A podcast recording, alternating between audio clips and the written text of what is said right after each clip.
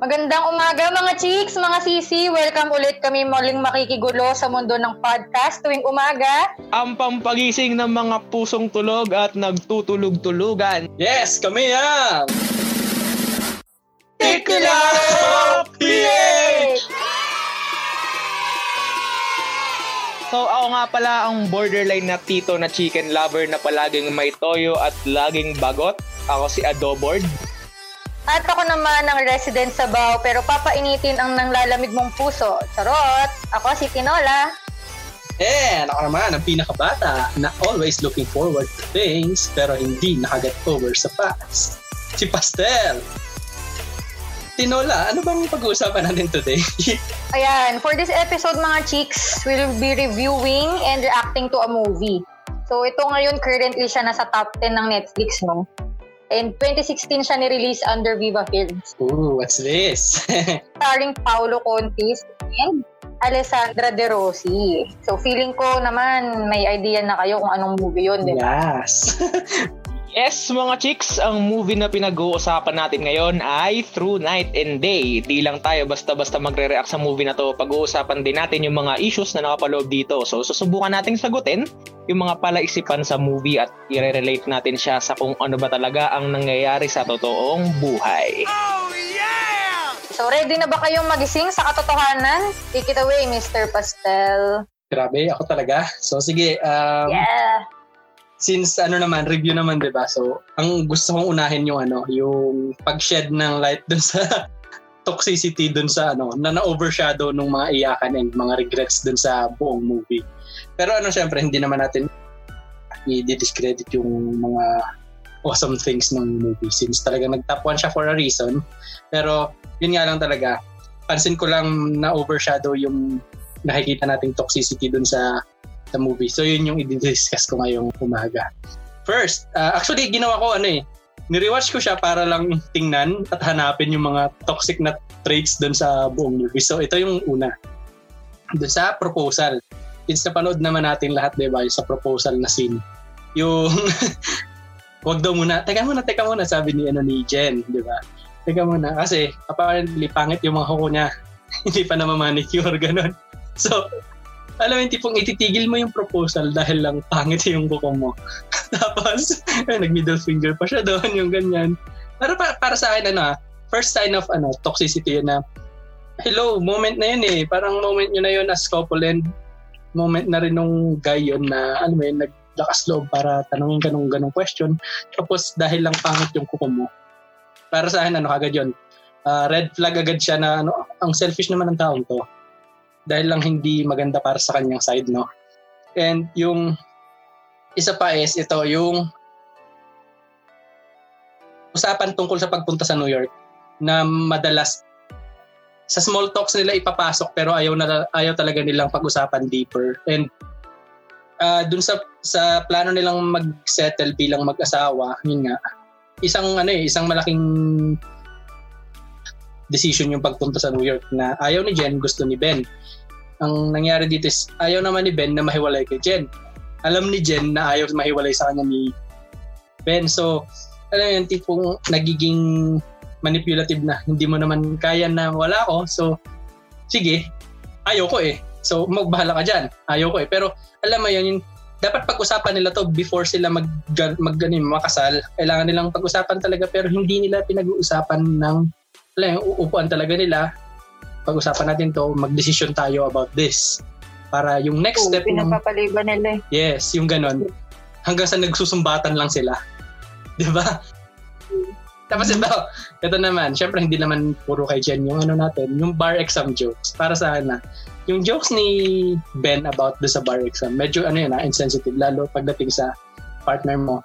Yung tipong, okay, di ba, may point siya, di ba? May point si Jen dun na sinabi niya na, para lang matapos niya kung ano yung sinimulan niya. Pakunin siya ng bar exam. Kahit hindi naman siya magpa-practice sa ano, di ba? Sa New York, hindi niya naman talaga kailangan sa New York ever. Pero dahil lang nasimulan niya, di tapusin niya na lang sana. Pero sabihin na lang natin na as a joke yun, hindi siya makakapasa. Pero walang support eh. Kahit joke, walang support. And yun, yun sa buong right park, right park yun, di ba, sa, sa Baguio, yung buong scene na yun sa right park, ang dami nilang ano, ang dami nilang sumbatan And yung isa doon is yung yung sinasabi ni Jen yung hindi mo na binibigay ang gusto ko. And sinabi rin yun ni ano, ni Ben, yun yung sumbata nila eh, yung hindi mo na binibigay ang gusto ko. Like, Oo. 'di ba? yung Legit. yung meron siya doon na di ba nga Christian ka, hindi mo gusto na gawin yon yung ganun. Alam na natin yung pinag-uusapan nila doon. Oo. Tapos hanggang sa naging, naging sabatan na, yes, yung mga sambatan, sabihin natin, cute siya, cute siya. Pero, dapat nasa lugar eh. Eh yung ganung usapan, pinag-uusapan nila yung New York eh. Dapat Mm. ilagay, ilagay sa lugar yung mga ganung mga, sabihin na natin, cute, pa-cute moment na yun. Hindi siya talaga nasa Oo. lugar. Tapos yan, May gusto kong sabihin dyan, sir. sige. Um, dyan pa lang sa scene na yun, pinapakita na dun sa movie yung magiging takbo nung Actually, pag-uusap nila yun. diba? yes. Parang dun pa lang, siniset na yung tone dun sa audience na, oh, ganito sila. Mm, yes. Yun yung maganda doon. Yun actually yung magandang part doon. Na, Yun yung build up. mm Tsaka hindi, pinakita talaga nila, at pinakilala nila na ganun yung characters. Kasi consistent yun hanggang dulo, ganun yung characters eh. So, yun. D- yung sunod naman is yung nung dinala na sa, nung hinatid na sa bahay, di ba? Yung sinabi na hindi niya pwedeng iwan yung tatay niya. Yung sabi naman ni Ben, edi siya sama natin yung tatay mo. Yung ganun, di ba? Pero, yung principle kasi dito ng pagsisimula ng sarili mong pamilya, is hihiwalay ka sa magulang mo. Let's say, ano yan ah, yun talaga yung sa akin ah, para sa akin belief ko yun. And norm Mm. yun. Pero hindi naman natin Sure. masasabi na norm yun ng lahat ng Pilipino, di ba? Kasi meron din namang nagsisettle with Extended families. yung ganon. Pero Mm. paano yun? Di ba? Parang ano siya eh, codependency siya eh na hin- hindi mo kayang Hmm. mabuhay nang hindi kasama yung magulang mo. So ano yan, ang- anong mangyayari diyan? Uh, man magkakaroon ng ano ng pagpakikisama. Hindi ka talaga hiwalay. Hindi ka nakapagsimula ng sarili mong pamilya kundi naging extended lang yung pamilya. Eh, So yun, X agad. Saka, other way around yung parents din eh. Hindi naman, hindi, hindi kagaya din dati na yung mga bata lang or yung mga ikakasal lang yung ah, nakakling sa parents. May Ah. mga parents din na parang sila yung kumikling dun sa bata. Meron. Ah, parang yun yung nag, yun din naghihinder. Parang 'di ba sabi dun sa movie na um, sino magpapa sino magpapaalala ng pag-inom ng gamot mo, Yes. sino magtitimpla ng kape mo. Sinabi pa niya yung tamang formula quote unquote ng kape ng tatay niya. Ah, So parang doon nakikita din na ko in, ah, interdependent sila sa isa't isa. ah, Yung tatay doon sa doon yung tatay kay Jen sa yung Jen kay tatay niya. Yun din. Try naman niya magkape ng ano 3 in 1, 'di ba? so yun. At least wala nang timpla 'yun. Oo. Mainit na tubig na lang. So yun nga, no? Oh. Yung next naman is yung sa ano, yung as we progress do sa movie, yung binigyan na siya ng ano, ng gift. Para sa akin, ano lang yan ha, parang joke, joke lang siya na sinabi nung binigay niya yung gift sa kanya tapos nakita niya na parang magazine ng Iceland. Tapos yung linya doon ni Jen is, di mo pa ako ganun kakilala. Yun yung sinabi niya. So sige, sabihin na natin na joke. Pero ganun na yung character eh. Pinakita na ganun yung character talaga ni Jen na salita ng salita bago mag-isip. So, X agad yun. Sabihin na natin toxicity agad yan. Sign of toxicity agad. Salita-salita bago mag-isip. Pero di ba nga, dahil nga may sakit, si sige, pagbigyan natin. Dahil yung irrationality nga nandun. Pero, imagine, ah, bibigyan mo ng gano'n na gift yung mahal mo, tapos sasabihan ka ng hindi mo pa ako ganun kakilala. Di ba parang nakakataas ng kilay? tapos ito, True, true. No, nandun na sila sa ano sa sa Iceland. Ito yung linya ni ano ni Ben. Madalas ha, ito yung madalas na linya ni Ben. Okay, whatever you want. Mm. Eh, yung tipong alam ni, alam ni Jen eh. Alam ni Jen lahat ng gusto niya pagbibigyan. Kasi sinanay din siya ni Ben. So yun yung ano para sa hana, mali ni Ben yon na sinanay niya si Jen na gano'n. And mali rin naman ni Jen na alam yun dahil alam niyang ganun. In-exploit niya eh. Sabihin natin, in-exploit niya talaga. Whether conscious, conscious siya na in-exploit niya o hindi, in-exploit niya talaga. Hanggang sa na-drain na si ano, si Tinulit niya. Ben. Sinulit niya talaga as in, unli daw eh. Buffet. Tapos yan, yun nga, Buffet ng pasensya. yung sinabi ko nga kanina, di ba? Yung ah, codependency, insane level of codependency na ah, may linya doon si, ano, sa movie, si Ben na makita niya lang daw na masaya si, ano, si Jen, masaya na rin siya. Sabihin na natin na for a while, yes, that's true, pero hindi siya totoo talaga. And hindi siya magiging totoo forever. Kasi wala namang forever. Char. hindi naman talaga siya magiging totoo. Sabihin na lang natin na for a while, yes, totoo. Dolog ng hugot. for a while, yes, totoo yun, pero hindi siya lagi. Hindi siya lagi. Kasi kailangan mo rin, kailangan rin ma-satisfy yung sarili mong ano, di ba? Sarili mo ng happiness, sarili mong desire, yung ganun. So kung ikaw yung bigay ng bigay, may exhaust ka talaga. So sabihin na lang natin na eh, nasanay si Jen na binibigay lagi sa kanya ni Ben yung gusto niya. And pag hindi nabibigay ni Ben yung gusto ni Jen, hindi siya ano ang ano dito ang result Tantrums gaming. tantrums talaga hindi mo na ako love yung ganon. Ah. yung ganon. Tapos ito Activate trap card. oh, talaga activate trap card ikaw galaw ano ikaw na ang titira Yugi boy yung ganon. So ito before they started their road trip ha ito ito na sa Iceland doon sa in-rent nila na van. Ito yung sinabi niya di ba yung sabi niya kiss a driver kiss a driver yung ganon. Hindi siya hindi niya binigay di ba pero ito yung sinabi niya nung gumagalaw na thank you for my trip baby my trip Wow. I mean, di mo, nandun sila, sige, sabihin na natin na regalo nga ni Ben ito kay Jen. Pero nandun kasi sila sa Iceland for prenup na rin, di ba? So basically, Mm-mm. trip Oo, nila tong, prenup. trip nila tong dalawa. Pero Mm. thank you for my trip, baby. Ang selfish. Para sana, ekis agad yun. Ekis talaga. Ah. red flag, red flag. Ang selfish. Sa trip mo lang, trip mo lang, ganun. Tapos, yung sunod is, ito, yung writing ng journal. Yan talaga para sa akin, isang malaking ano talaga to, malaking, ooh, ekis. Yung tipong, Mm. yung writing ng journal parang fino-force mo si Ben to speak a different language, a different love language from his own. Yung fino finor siya ni, ni Jen eh, pero dahil nga sabihin na natin na ikakasaya ni ano ito eh, ni Jen eh. So ginawa pa rin niya, 'di ba? As in ginawa niya talaga. So yan, ito yung first tantrum talaga. yung first night nila sa Iceland, yung nagkaroon ng Aurora Borealis, 'di ba? And nakita yun ni Ben. ito, Oo. ito yung linya niya ulit. Self- Yan na, yan na. Selfish line number two. Yan na. First, ito yung sinabi ni Jenna. First night natin sa Iceland. Tapos ikaw lang ang nakakita ng Aurora Borealis. That's so unfair. This is my country. Alam mo yan, yung tipong, if ever i- Kaya-kaya mo. Oh, di ba? May ganun. If ever i-interpret natin yung sentence na yun, pwede natin masabi na, kung ako yung gising, tapos ikaw yung hindi nakakita, okay lang yun. Country ko to eh. Dapat ako lang, dapat ako yung makakita. Yung ganun, di ba? If ever mabaliktad yung sitwasyon na si Jen yung gising, si Ben yung hindi nagising, okay lang yun. This, this is my country. Karapatan kong makita yon Yung ganun. Ganun yung dating niya sa akin. So, alam mo, di ba, ang selfish, selfish ng tao to. And ito, yung sunod, this, this. Selfish line number three. Akala ko ba nag-Iceland tayo kasi gift mo sa akin? I mean, di, nung pinapahinga ko nung pinapanood ko na siya ulit, gigil na gigil na ako, parang, hmm, selfish mong tao ka. Yung ganon. Alam mo yun, di, gano'n ka pa magiging ka-selfish dito sa buong movie? Apparently, sobrang selfish niya talaga. Self-centered. Build up talaga. So, yan. And props kay ano ah, as in, todo clap talaga. Kudos kay Alex kasi na, na ano niya talaga to, na-present niya ng gantong in way yung character ni Jen. Na alam mo, may inis ka sa kanya. Kasi sobrang natural and sobrang galing. Oh, sobrang inis mo nga. Gusto mo na, Di ba? Di ba? ganun. Ayan. Tapos ito, ito naman, kay Ben naman. Yung tamang taste lang kasi mahal mo. Hindi mo la... Ano yun, di ba? Hindi naman lagi pagtitiis yung solusyon eh. Dapat may pagre-resolve rin. Kailangan yung pag-usapan yung mga bagay na katulad nito. I mean, tipong naiipon yan eh. So instead na iipunin, tapos hanggang sa dumating sa sasabog na lang, o kaya na, napagod na, usap pag-usapan na agad, i-resolve na agad. Tapos yun, yung sunod niya dito is yung, ikaw lang, total, ikaw naman ang may gusto pumunta doon. Ito yung sinabi niya nung pinipilit na si Jen na bumangon, mga sa crater na sila.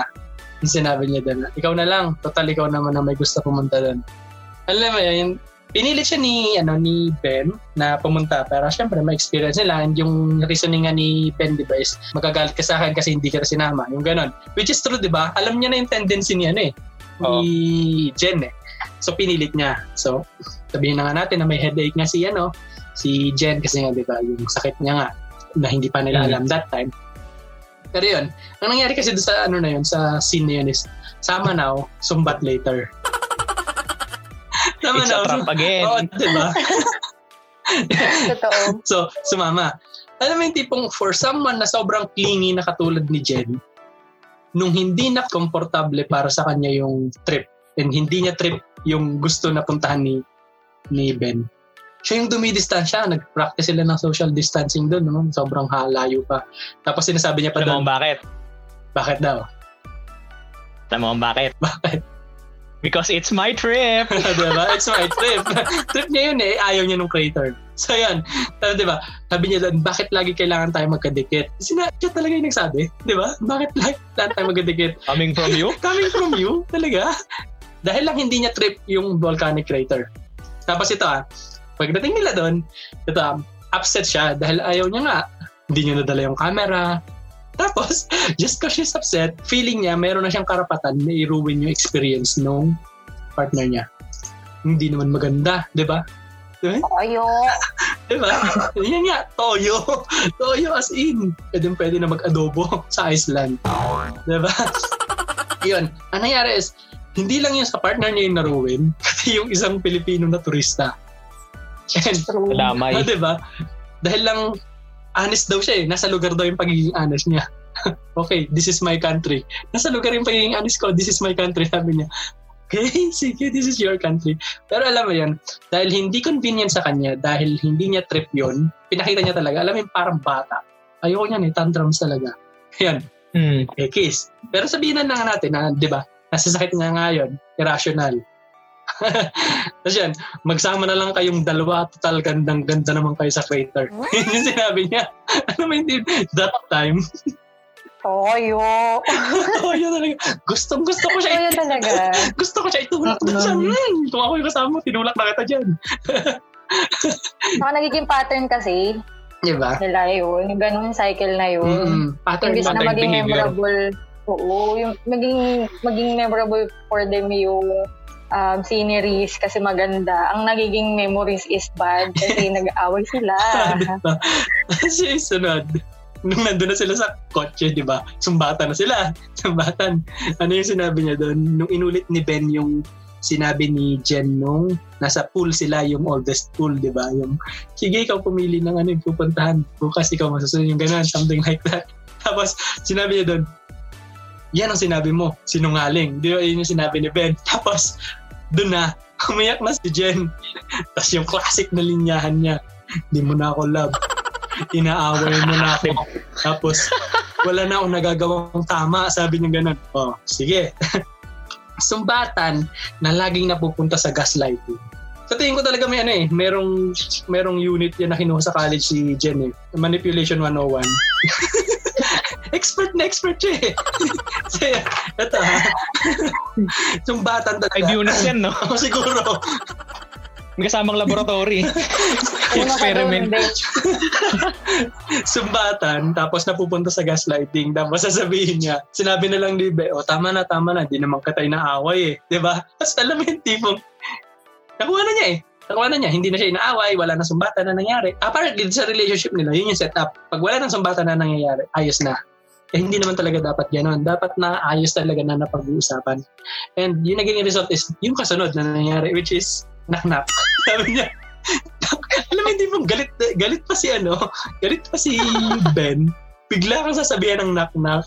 I, I feel yung gigil ni Ben nung sinabi na labas kaya kita dyan tapos knock-knock ka. Kasi nung panahon na yun, gusto kong inak-knock yung ano, katukin ko yung bungo ni, ni, ni Jen na tapos gigil na gigil na ako. Tapos yan yun na. Ito, yung patience ni Ben throughout that trip, sobrang panipis ng panipis ng panipis. Kasi iniipon eh. Imbes na pag-usapan nila so that they could have a restart, sabihin natin, wala eh. Kasi iniipon. Hanggang sa dumating yung, tinanong niya kung anong gustong kainin, ay nagugutom daw siya, anong gusto mong kainin. Diba sabi niya doon, lamb, mabigat, burger, ayaw ko. Eh, anong gusto mo? Ice cream. Tapos di ba sinabi, ano sinabi ni Jen? Ang cute ko after all the, after all those things. Ice cream. Alam mo, di mo, gigil na gigil na si si Ben sa kanya kasi I I feel Ben dun sa gigil niya sa ano sa part na yun. kasi nga di ba ang dami niya napundahan tapos ice cream pero alam din ni Jen ha Pinipilit niya pa na Mm. ano, pinipilit niya pa pakainin. di ba Pero dun, dun sa part na Ayaw ano, dun sa part na sinabi niya na ang cute ko after all those things, ice cream. Dun sa part na yun, alam niya sinasadya niya eh. Alam niya sinasadya niya. Totoo. Saka na-upload niya yung sarili niya. Diba? Tuwang-tuwa pa siya na nangiin siya. Parang, an- Oo. anong, anong tinitira mo dyan? Baka pwedeng pasubok. Ganon. diba? Alam mo. Ang- Tapos yung sunod, yung, yung sa van, diba? Ayun, yung bin- binelta na yung van, yung lahat yung nagastos dun sa van. Grabe, diba? Then mapapaisip ka na lang na worth ba talaga? Worth na hindi pag-usapan yung lahat ng, ano, ako ah, as a, parang from a third person na perspective worth ba na hindi pag-usapan yung lahat ng yun na naging issue nila even before Iceland dun sa naging gastos nila sa pagpapaayos nung diesel tank ba yun kung diesel tank man yun. diba? Para sa yun yung tanong ko eh. Pero alam mo yun, may ano eh, may sabihin na lang natin na may silver lining pa rin dun sa part na yun, nakita nila yung Aurora Borealis together. Pero that doesn't mean na magiging ayos lahat. Kasi hindi pa rin nila pa pinag-usapan eh, hindi pa rin nila in-address yung issue. Tapos ang isa pa dito is this. Yung tip ng mga magulang nila. Dun nung nag-aaway sila. Yun. Para sa akin ha, hindi, hindi ko gusto yung ano, yung naging advice ng tatay ni Jen na mag-sorry ka dahil hindi dahil ino-honor mo naman ikaw which is true ha mag-sorry ka dahil ayaw mo siyang mawala yun yung sinabi doon mag-sorry ka dahil ayaw mo siyang mawala Very wrong. diba? Para sa akin ganito. It's ano, it's okay. eh, it's not okay to ano win an argument and lose the relationship. Yun yun eh. Hindi dahil takot kang mawala siya, hindi, hindi yun. Kundi takot ka na mawala yung relationship ninyo. Hindi yung takot mawala siya. Iba yun eh. Iba yung mawala siya kaysa yung mawala yung relationship na meron Mhm. kayo. Ah, para sa akin mali, ano, tekis yung tip na binigay ng tatay na Mm. mag-sorry ka para lang ano, para lang, dahil lang takot ka na mawala siya. And Mm. true enough, nung nag-sorry sila, Wala pa rin sa, accountability. Di ba? Oo nga. true enough, nung nag-sorry silang dalawa, eh di inamin mo rin, di ba? Sabay pa sila. Nag-sorry sila pero nagsumbatan again. And saan napunta yon? Nasira yung van. Nadama yung kawawang pan. Di ba? O di iyak ang bulsa ni Ben. Kasi nga, siya naman yung nag, ano, eh, nagbabayad ng buong trip. And then, naiwan ng aeroplano. Dahil, ano yun, passport eh. Sabihin na natin na makakalimutin na nga siya dahil sa sakit. Pero hello, passport. Alam mo, hindi po ilagay mo naman sa kung saan yung common na place ninyo. Yung para lang pag mawala yung sa isa, mawala yung sa inyo pareho, di ba? Since Sana binili niya na lang kay Ben, di ba? At least magkasama sila forever pag pares na wala passport nila. Tapos yun, al- di ba yung may ano pa, yung may, may scene pa before dun sa lobby ng hotel na yung dapat sasabihin na niya na may visa na siya, nag-apply na siya for visa pero hindi kasi galit daw. So wrong timing daw. Di ba yung sinabi niya pa dun na ano, hindi mo naman kaya na wala ako, di ba? Pero, ah, manipulative talaga ng taong to. And that time, feel ko gusto, sinasabi na ni Ben sa sarili niya na hindi ko ba talaga kaya? sinasabi na niya sa sarili niya yun. Kaya nung Malapit na siya sa turning point. Malapit na siya Ah. sa turning point. nandun na siya and yung yung bench ng yung bench dun sa park doon na yun eh doon na siya nakapag-decide na yep kaya ko kahit wala siya yung ganun Mm. Grabe. Karelate ako. Sige. ay grabe ano yan pero yun nga Huwag ngayon, huwag ngayon. wag nga yan okay wag Sa nga ibang episode. so yun So, yun nga tune diba? in. tune in Tune in, guys. juicy yan ah juicy pero yun nga dun sa part ng breakup hindi pa rin eh. Magbe-break na nga lang sila. Hindi pa rin maayos yung pag-uusap nila. Alam mo, nag-uusap sila pero hindi sila nagkakaintindihan. Kaya yung sinabi natin sa isa nating post na talking but not communicating. Kasi wala na eh. Tapos na sila sa pagtitiis na mag-communicate with each other. Lalong-lalo na si Ben. Tapos na siyang magsalita ng language ni Jen. Pagod na siya. Nagsasalita na sa sarili niyang language. And sa part na yon hindi willing si Jen na unawain yung language niya. Hindi siya nagko-compromise for her partner, sabihin na lang natin. And yun nga, nag-break sa ano, nag-break sa Iceland. And yung next ko dito is yung note. Ito na yung last. Alam mo yung tipong, siguro kaya siya ganon, sige, pagbigyan natin dahil may sakit. Siguro pag, wala, pag alam niya may sakit siya, magbabago siya, ganon. Pero hindi. hindi. Kasi yung note, nung namatay na siya, di ba? Tapos yung spoiler alert sa mga hindi pa nakakanood, namatay siya. Tapos, di ba? Yung ano, yung yung note na nabasa ni Ben dun sa nasa loob ng van, di ba nakalagay dun is, ikaw pa rin yung parang something like this. Ikaw pa rin yung pipiliin kung mahalin kung bibigyan siya ng sunod chance. Kahit nakipag-break ka sa akin dun sa favorite na lugar ko, sa favorite na time of the day ko. Tapos yun, yun yung sinabi niya, di ba? Yung dalawang yun. Sabihin na, i-highlight natin sa dalawang yun na favorite country ko, yun, tsaka favorite time of the day ko. Yung pattern, nagko-continue kahit alam niya yung sakit niya. Consistent. Ang selfish talaga niya. Mm-mm. Consistent. Ang selfish niya talaga. Kasi di ba, na hindi mo ba naisip na kahit, yun nga, hindi mo ba naisip na kaya nakipag-break sa'yo dahil pagod na pagod pa sa irrationality mo yung tao.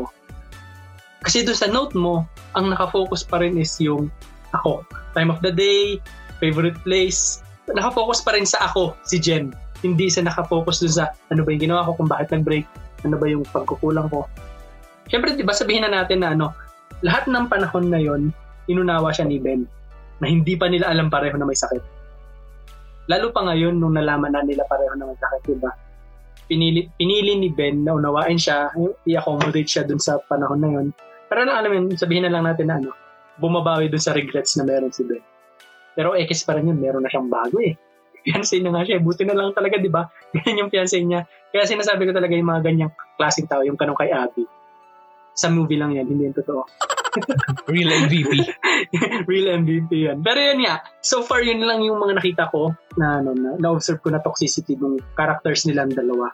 Yung hindi nila pag-resolve ng mga issue, hindi nila, yung pag-iwas nila na pag-usapan yung mga dapat nilang pag-usapan. May masasabi ba kayo? Siguro subukan din nating intindihin kung yung mga sinabi mo na mga nangyari, kung bakit actually sila nangyari, di ba? Para magets din natin yung viewpoint or kung ikaw yun nasa lugar nung dalawa ngayon, kung bakit sila nagkakaganon. Hmm, Dun sa movie. Ayan. Doon sa umpisa ng movie, hindi pa natin alam kung anong nangyari kay Jen, kung bakit siya ganun. So, ang alam lang natin, ah, simula umpisa hanggang sa maghiwalay sila sa Iceland. Isa siyang self-centered emotional manipulator. Toxic, no, di ba? So, focus muna tayo doon kung hindi pa natin alam na may sakit siya. Okay, spoiler ulit, may sakit siya. Kaya siya ganun. So, um, alisin muna natin yung concept na may sakit siya. Tingnan muna natin kung gaano siya ka-toxic at explain natin kung bakit. So, sinanay siya ng dad niya at saka ni Ben na maging codependent to the extent na hindi na healthy yung codependency nila, di ba? Tulad Yes. nga nung sabi ni, oh, di ba? Tulad ng sinabi mo kanina ni um, Sir Pastel, nasanay siyang sa kanya umiikot yung mundo. Kung Yes. bakit nila sinanay si Jen, hindi natin alam. Pero ano nila sinanay siya na parang lahat ng gusto ni Jen ibibigay ng dad niya or ni Ben. Parang ah, may point pa nga, di ba, kinuwento kanina ni Pastel na nag-aalala si Jen na paano kung magpupunta sila ng nurse yung mag-aalaga doon sa dad niya. Tapos, um, nag, parang gusto pa ni Ben na ibigay na lang yung gusto ni Jen at isama na lang yung dad kahit ayaw naman ng dad sumama. So, alam niyo yun, parang part dun sa scene na yun na willing talaga ibigay ni Ben yung hindi naman dapat. Kay Toxic. Yan. So, um, yung mga linyahan din ni Jen na in-enumerate din kanina ni Pastel, yung di mo na ako love, di mo kaya na wala ako, or do it for me. yun dun sa ano, sa diba? journal, kakaloka. Journal. Saka yung iba niya- me. Oo. Saka yung mga iba pa niyang pagpapakyut. Um, which siya pakinggan eh. Yun nga eh. Which siya pakinggan sa umpisa. Kaso kung i-analyze mo, hindi siya ano, hindi siya basta lambing lang or cute lang eh. Um, major major red flag yun na ganun siya makipag-negotiate sa'yo, dadaanin ka niya sa pakit, di ba? So, manipulation yun mga chicks. Alam niyang nagigil si Ben kapag nagpapakit siya. So, no, hindi yun cute. Toxic yun, okay? Mm, So, yes. yan, yan yung mga ano niya, yan yung mga patterns niya. Nakwento na rin naman kanina ni Pastel, diba? So, ngayon nalaman na natin na kaya pala ganun si Jen sa Iceland kasi may sakit siya. Consent na pala yun ng effects ng brain tumor. na-affect ng brain tumor yung behavior niya. Katulad nun, ah, madalas sumakat yung ulo niya, gusto niya palaging matulog, kaya yung nawiwiwi siya. Di ba, ano, main concern niya bago sila sumakay dun sa van, ah, CR. So, yun. Yes. May ganun siyang, ano, vanity. Ayan. Tapos, short-term memory loss. Di ba, nakakalimutan niya yung mga sinabi niya ah, kay Ben nung gabi, pagkatulog niya, wala na, hindi niya na naalala sinabi niya kinakakahaponan. Um, irrational yung behavior niya, di ba? Toxic nga siya, tsaka dami niyang toyo sa utak. Ayan. Tapos, yun nga, insensitive siya sa feelings ng iba. Ang gusto niya lang i-consider yung feelings niya na hindi na-establish sa movie kung aware siya dun sa mga ganun niyang ginagawa. Pero um, what is consistent is yung, yun nga, ganun yung behavior niya. And sobrang nakadagdag yun sa toxicity ng relationship nila. Okay. Yan. Tapos, um, after nung ano, after nung malaman natin yun, um, hindi naman din excuse yun eh. Kasi not in all instances, kasi hanggang dulo, um, ganun pa rin siya. Yun nga, sinabi niya doon sa Oo. note, diba? Sa note. Ah, ganun pa rin siya eh. Pwede nating sabihin na ah, baka naman dahil din sa operation may natamaan na nerve endings or neuron sa utak niya na naka-affect sa cognition niya. Kaya ganun pa rin siya. Pero Okay. um, parang nililimitahan kasi natin dun yung kakayahan ng tao magbago. Si Jen kasi, kahit nag-undergo siya ng ganong sakit, tapos operation, para sa akin ah, naniniwala kong kaya niyang baguhin yun. Kaso till the end nga, pinili niya pa rin maging ganun. Lalo nung, ano, nung bumalik si, bumalik si Ben sa buhay niya after all those years. So, kaya niya naman magbago, pero hindi niya lang ginawa. Punta naman tayo kay Ben, ba't ba ganun si Ben? Same, nasanay rin siya na nandyan si Jen. Um, Siya sa sarili niya, choice niya yun eh, na hindi, hindi naman siya walang choice. Hindi mo pwedeng sabihin, wala siyang choice eh, nandyan si Jen. Pinili niya eh, kasi nandyan si Jen, siya na lang. Ba't ba, ba't ba ano pa ako, ba't ba magana pa ako ng iba dito? So yun, hindi na niya nakikita yung red flags dahil doon. Kahit ano pa karaming red flags. At Naging kitang-kita naman, siya. Totoo. Kitang-kita yung red flags pero wala. Ignore, ignore. Ayan, Oo. diba? So dahil sa pagbabaliwala ni Ben ng mga red flags na yun, ah di rin na nila nare-resolve yung mga root cause ng away nila. So kahit pa mababaw yung pinagsisimulan usually, yung mga away nila, kung, kung saan kakain, mga ganyan. Oo. In real life, di ba, mga mga magjowa dyan, ano, um, ultimo kung saan pupunta, di, hindi mapag-agrihan. So, na pagmumula ng away na hindi naman necessary. Relate ba kayo? Um, yung mga pag-aaway nila na simple lang naman sana, na lumalaki. Kasi hindi na-resolve yung root cause, di ba? Nung pag-aaway nila, yung nga yung sinasabi ni Pastel din kanina, naipon yung inis ni, ano, eh, ni Ben.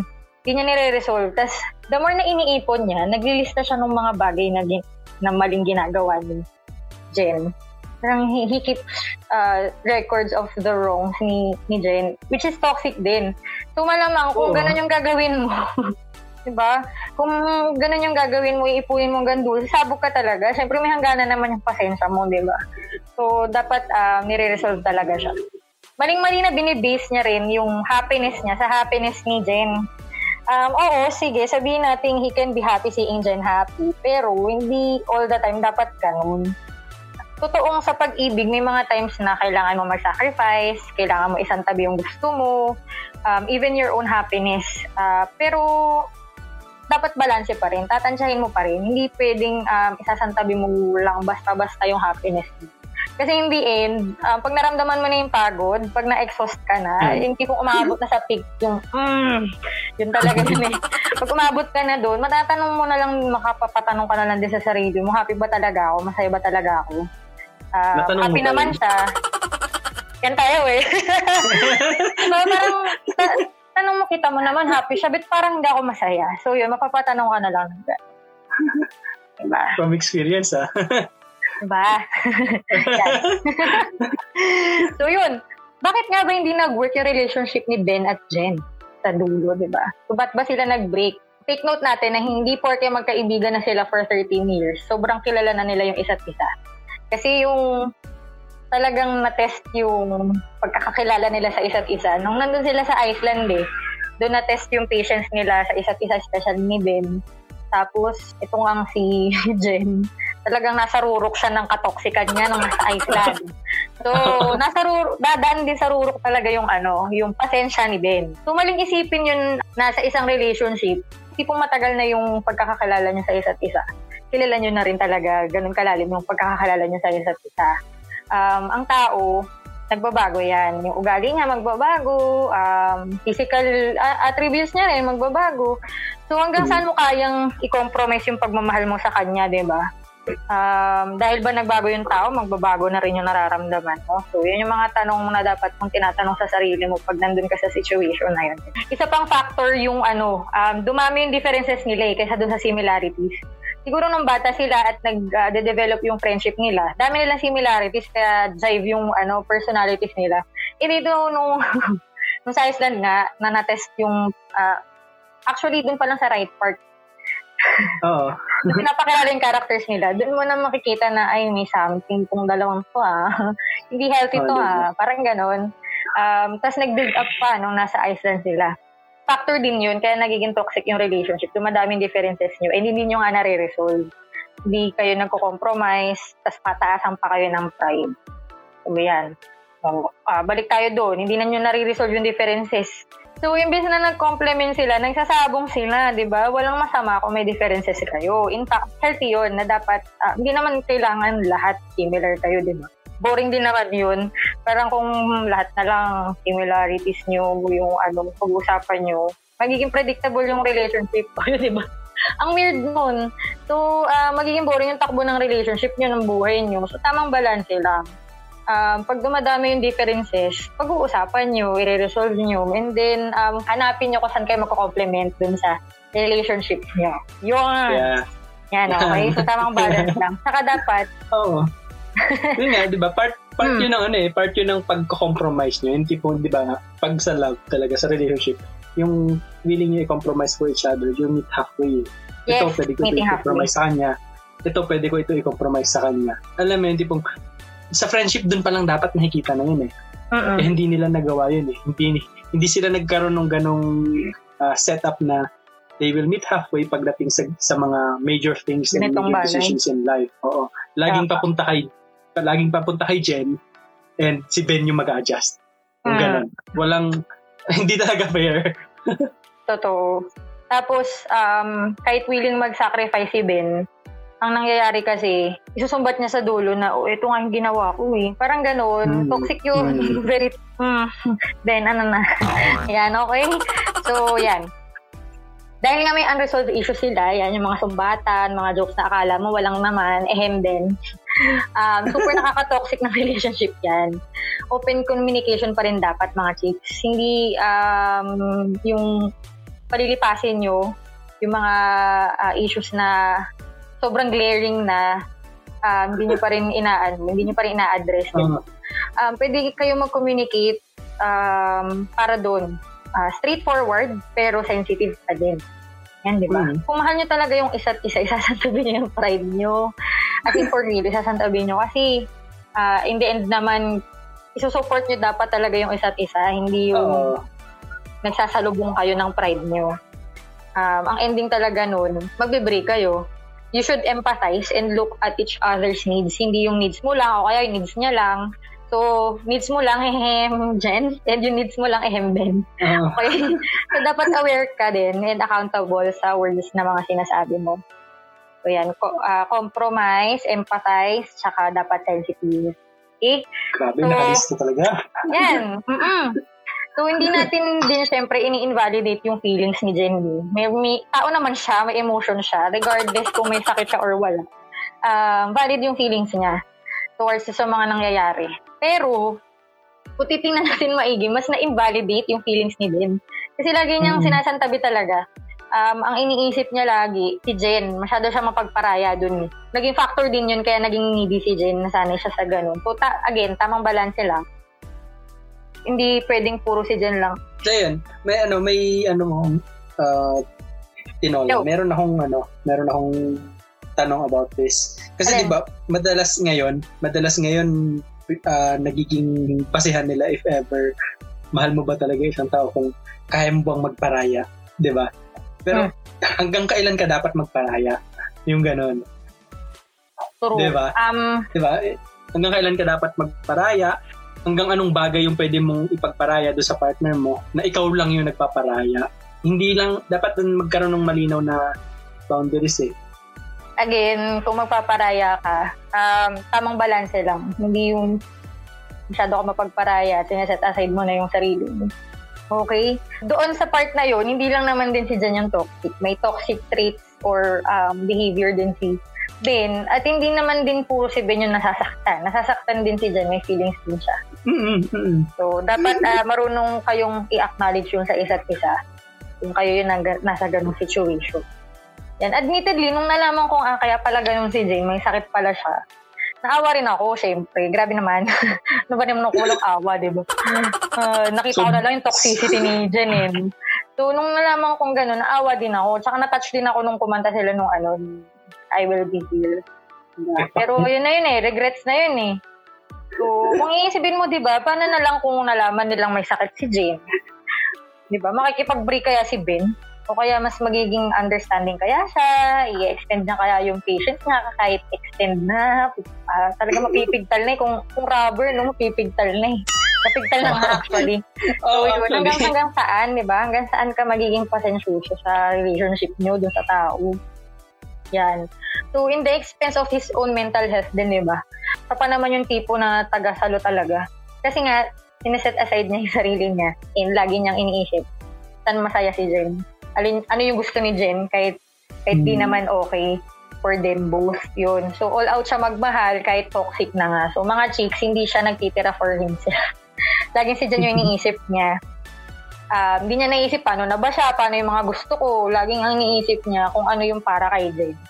And dahil napaka-needing tao ni Jen, um, bagay sila. Doon sila nag-compliment, di ba? Um, Oo, may mga ganong personalities na nagko-compliment, pero negative yung effect eh. Parehas Actually, sa kanila. siguro, ano, nag-compliment lang sila hanggang kaya ni Ben. Mm-mm. Kasi I think Oo. nag-compromise si ano eh. I think nag-compromise si Ben with how ano, with how much na magparaya siya dun sa kung gaano siya. si Jen. Mm. Pero hindi nag-adjust si Jen in, in any form or way hanggang mamatay siya. Hindi siya nag-adjust. Oo, di ba? Eh, uh, all-out giver pa naman to si Ben, di ba? Kahit may fiancé na siya. Doon pa rin siya, kahit bago mamatay si, ano, Jane, ganun niya binavalue yung, ano, friendship nila. But then, you know, to what, ex- to what extent, in what expense. Yan. So, hindi talaga mag-work yun sa dulo. So, for me, okay yung ganong ending. Okay yung ganong yes, okay talaga. O hindi naman, parang, imagine kung hindi mamamatay si Jen, tapos may may burden na ganun si Ben, di ba? Parang pa, pati yung present niya na relationship dun sa fiancé niya and eventually magiging wife niya, may hmm. makakompromise din. So, okay yung Hmm. Oh, may closure. Yan, tama. Mm. Ayan. Alright. Okay. So, ting commercial muna tayo mga chicks ha. Um, lagi na lang ako nagko-commercial, ba't ganun? Anyway, so para sa mga interesadong matuto sa mga kamas concepts dyan, so kung meron kaming listeners na uh, nahirapan sa math, tapos nasa, tipong nasa high school or college level kayo, yung friend ko, may YouTube channel siya, you can subscribe to it. Ang pangalan nun, uh, Hipnayan for Everyone. Uh, Wow. in one, one, one de la Cruz, one. So, Hipnayan for Everyone. So, yan. Everyone. Um, itong friend ko kasi na to, prof siya sa math talaga. Pagkataon niya math, nilamo na siya ng math. Ayan. Okay, so yung mga videos niya, tinuturo niya yung... True, no? Ewan ko bakit naging friends kami nito, hindi naman ako magaling sa math. so, sa videos niya, tinuturo niya yung mga math lessons na um, usually inaaral sa high school and college. Tapos, um, helpful yung videos niya kasi di- uh, easy to digest siya. Tapos, ano, very short clips lang siya. So, matututo kayo dun, promise, kahit di kayo mahilig sa math. Or, for example, um, reviewing kayo or preparing kayo for your uh, online classes. Yun, um, matututo kayo dun, solid, promise. Yun. Yun lang. Thank you. So, isa pa mga chicks, no? Kung nagkikrave kayo sa flavored drinks, try nyo yung Emorich flavored drinks. You can search them up on Facebook or contact nyo si Miss Chin Pareño. Isa siya sa mga dealers natin and you can contact her at 0975 1580230. That's 0975 1580230. So marami kayong flavors na pagpipilian kaya hindi hindi kayo mauumay. So try nyo na. Salamat! Yun. Also, we invite you guys to ano, like our Facebook page and IG namin. That's uh, Tiktilawok PH for Facebook and Tiktilawok underscore PH for Instagram where we post our daily contents and updates. So yun lang. Thanks mga chicksisius. you know, so since both of you guys already gave yung observations so, about dun sa nangyari kay Ben sa kay Jen, try natin kung ano, kayo yung nasa situation. So, how would you guys Ay, handle it? Ayun, yan na, yan na. Grabe. Okay. Wen. ano ba to? Depende sa kung anong personality ko, ganun. Oh, depende. Pwede, Parang oo. ano to, what would you do? What would, what would, ba, what would Tinola do? What, what would Pastel do? Parang ganon. Okay. So, Okay, halimbawa, okay. ano, Master Pastel, ikaw si Ben. Sabihin mo ikaw si Ay, Ben. grabe ako Kunyari lang, agad. kunyari lang, kunyari lang ikaw si Ben. Paano mo Okay. dadalhin yung sitwasyon starting from before yung Iceland trip? With Jen being Jen, how would you be, um, how would you be your kind of Ben? Ah, yun na nga, diba? Since ano naman, since kanina ko pa sinasabi na nung napanood ko yung movie, yung napansin ko agad yung, yung ano nila, katoksika nila. Para sa akin yung ano talaga, yung hindi ko i-avoid yung mga major na, na decisions and yung major na issues. I-address ko siya. Ayaw, man, ayaw niya man o hindi, i-address ko siya in a way na dapat i-address. Siyempre, in, ano, gentle, in a gentle and loving way para rin. Kasi, ano naman yan eh, Yun. Ah, future namin yung together eh. Future namin yung together. Pero dapat makita niya yung yung need na nandito na ako halfway, ikaw yung pumunta sa akin, hindi yung ako yung pupunta sa iyo ng all the way. Ganun. Let's meet halfway, yung ganun. Kasi pareho natin tong future eh. Hindi lang naman future mo. Future natin to pareho. So, ito yung kaya ko i-compromise. Ano yung kaya mo i-compromise? Yung ganun. Ganun ko siya i-take. So, I think if ever na before pa yung Iceland, magkakaroon kami ng talks about yung mga issues namin sa decisions in life. May enjoy talaga namin yung ano, yung Iceland. Kahit mag-attitude siya ng ganun. Tulak ko siya sa crater if ever. ganun. Pero hindi nga. May, magkakaroon ng silbi yung ano, prenup nyo kasi matutol yung kasal eh. oo, may, kaso hindi naman sila nakapag-prenup. Nag-picture ba sila ng uh, Yun nga kasi nga nag-aaway sila. di ba? So, yan. Para sa akin yun lang. Kasi ano eh, ah, mas maganda pa rin talaga maging direct to the point na, alam mo yun, alam mo kung paano maging gentle and loving. Eh, para sa akin yun lang. That's my kind of, ano, Ben. Yun naman yung Pero matindi if ever dumating kami talaga, ayun, para sa akin talaga lang, yun, yun, that's my kind of Ben. And kahit ganun yung kind of Ben ko, if ever na magkakaroon talaga ng walang mapapago sa attitude niya the whole Iceland trip, makipag, makikipag-break pa rin ata ako. Ikaw ba naman malagasan ka ng 3,000 euros? Siyempre, hindi, hindi, kung hindi mo, oo, kung self-care mo na lang din, di ba, sa sarili mo, parang, ba't, ba't mo ipag, ba't mo, um, parang, ba't mo i-sustain yung sarili mo sa ganong toxic na relationship, di ba? Baka kailangan muna yung maghiwalay, tas mag-grow apart lang yan. Wow, cool off. Master ka ata sa cool off. Eh.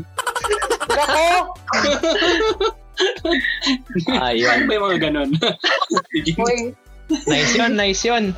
Okay, so kung yun yung kind of Ben ni Master Pastel, kung may mga nakikinig na girls dyan, alam nyo na.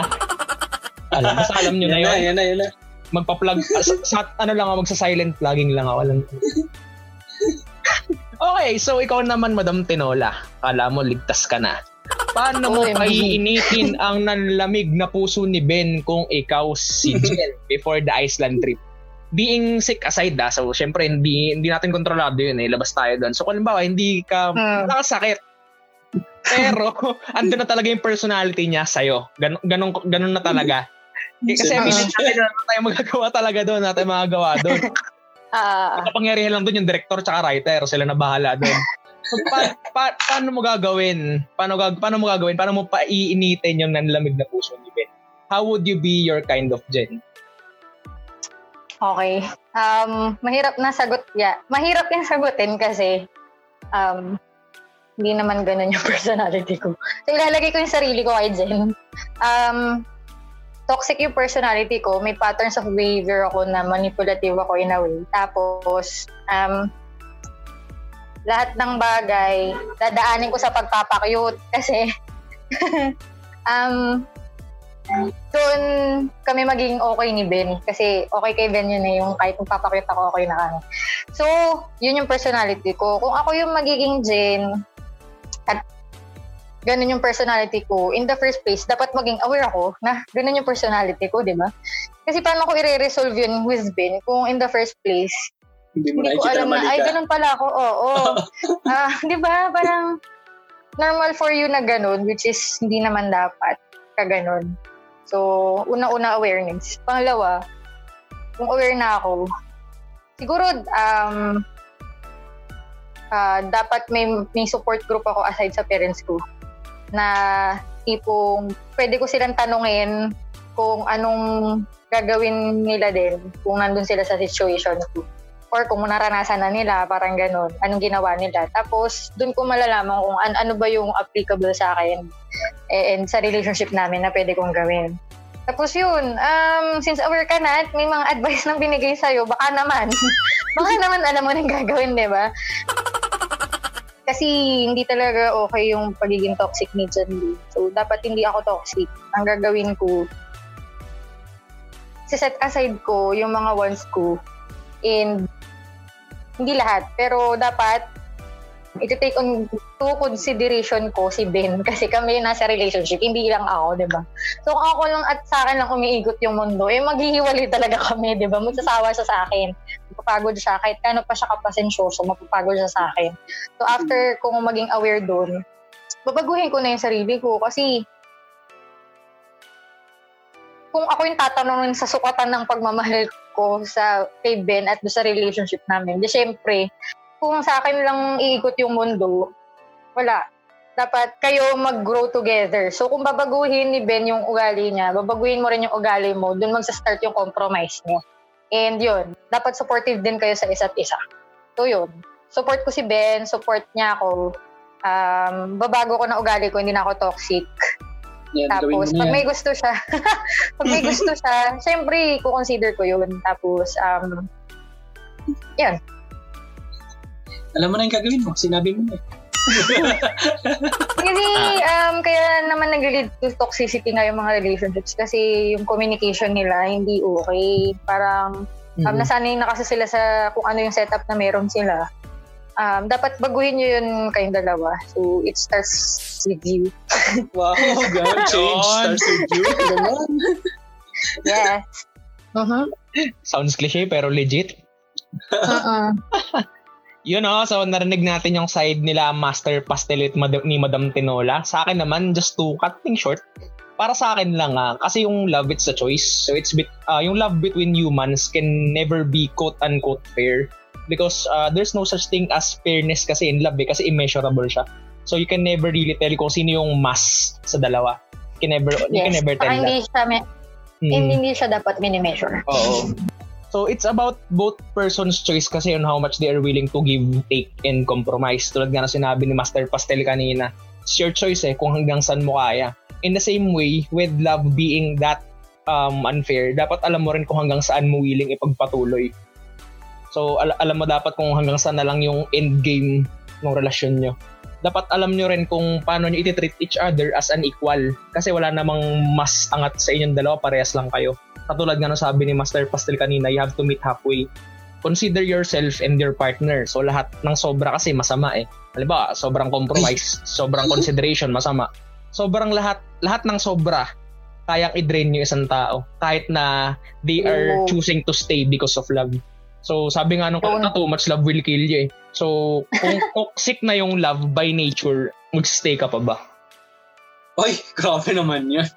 'Di ba? Kasi kung ikaw na mismo yung nalalason nung love na yun na toxic na, I don't think okay pa rin na magstay ka. Kasi syempre, uh, it's ano na yun eh, it's about yourself na hindi na about kayong dalawa. So sometimes kasi yung tao intoxicated by love na ang nare-realize lang nila na sobrang lasing na lasing na sila kapag sober na sila. Pero may mga ibang tao kasi na addicted na eh. Parang ang hindi na yung love pero yung sensation na yung hinahabol. So, halimbawa, pagkain.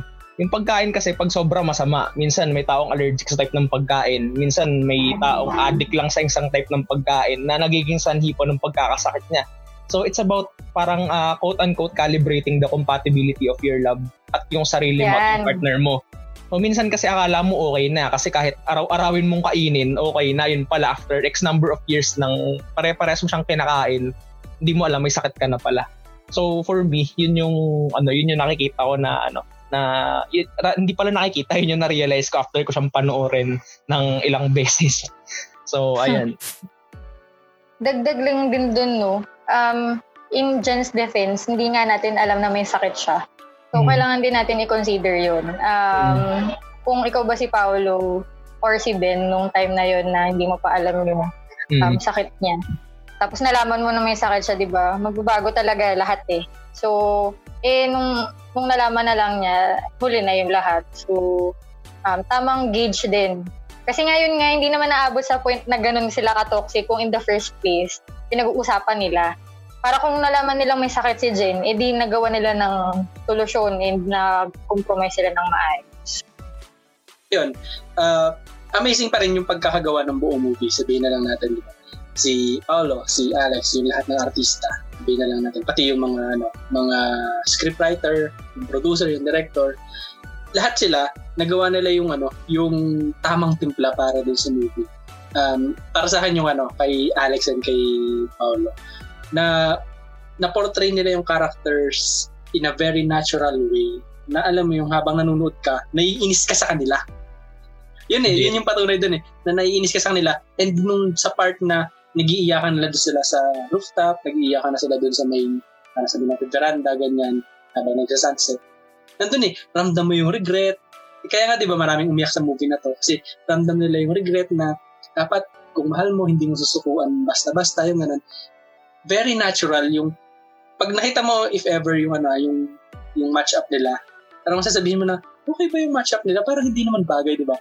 In a in a time na merong ano uh, Catherine and uh, PJ, merong James and Nadine, wala na ngayon. Wala na yun. Uh, di ba, may Janela and kung sino man Joshua. si Joshua ba? Oh, Sorry, Joshua. Joshnella. Ayan. Uh, di ba? Diba, may mga ganyan eh.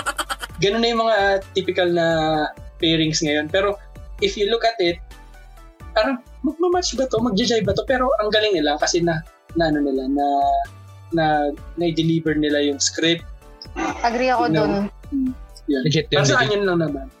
Ang galing ng mga um, script refreshing, Hmm. Refreshing yung tambal nila kasi um, di, parang yung kapag yung normal na or yung regular na love teams yung nilagay mo dun parang gets mo na yung ano, gets mo na kung paano ipo-portray. Ito kasi hmm. silang dalawa nung pinagsama sila ng galing. Tapos yung yun yung mismong story, kaya gusto ko yung ending eh. Tapos yung build, yung simula build up hanggang sa ending, gusto ko siya yung, yung flow ng story niya. Hindi ko nahulaan eh. Predictable mm-hmm. kasi yung ibang Filipino movies, di ba? Aminin naman oh. natin. Pero ito, ano, um, refreshing siya. Kaya marami ding, kaya no wonder top 1 siya. Kaya solid nung ano, nung yun nga, yung story build up kasi na, na ano nila, na gauge nila na maayos kung hanggang kailan nila papataasin yung BP mo. Tsaka kailan nila papababain. Solid. Totoo, oh, kung saan yung gigil mo, no? Sala, salamat dun sa talino ng writer at director, lang napunta sa ER. oh, kasi napababa nila yung tama. Tsaka props kay Al kay Alice, uh, kay Alessandra, ano lang gusto ko lang i-point out. Not only dun sa movie na True Night and Day, pero dun sa mga ibang movie niya rin, ang galing niyang mag-in character. Though siguro uh, bonus na rin na malapit sa personality niya yung gusto ko ipagawa sa kanya, pero still yung ma-imbibe mo yung character na yon to the point na talagang hindi mo na makikita na si Alessandra yung nandun. Sobrang props na, uh, sobrang solid na. Tsaka yeah. kung paano dinevelop ng writer yung story. Tsaka syempre si Abby, props kay Abby, real MVP. solid, sobra. Grabe. Oh. Magkatawang tao ka sana. Namin, on the contrary, naniniwala kung may ganong tao. Uh, Oo. Wala. Hindi naman lahat toxic eh. Meron. Wala. Clashing. Grabe.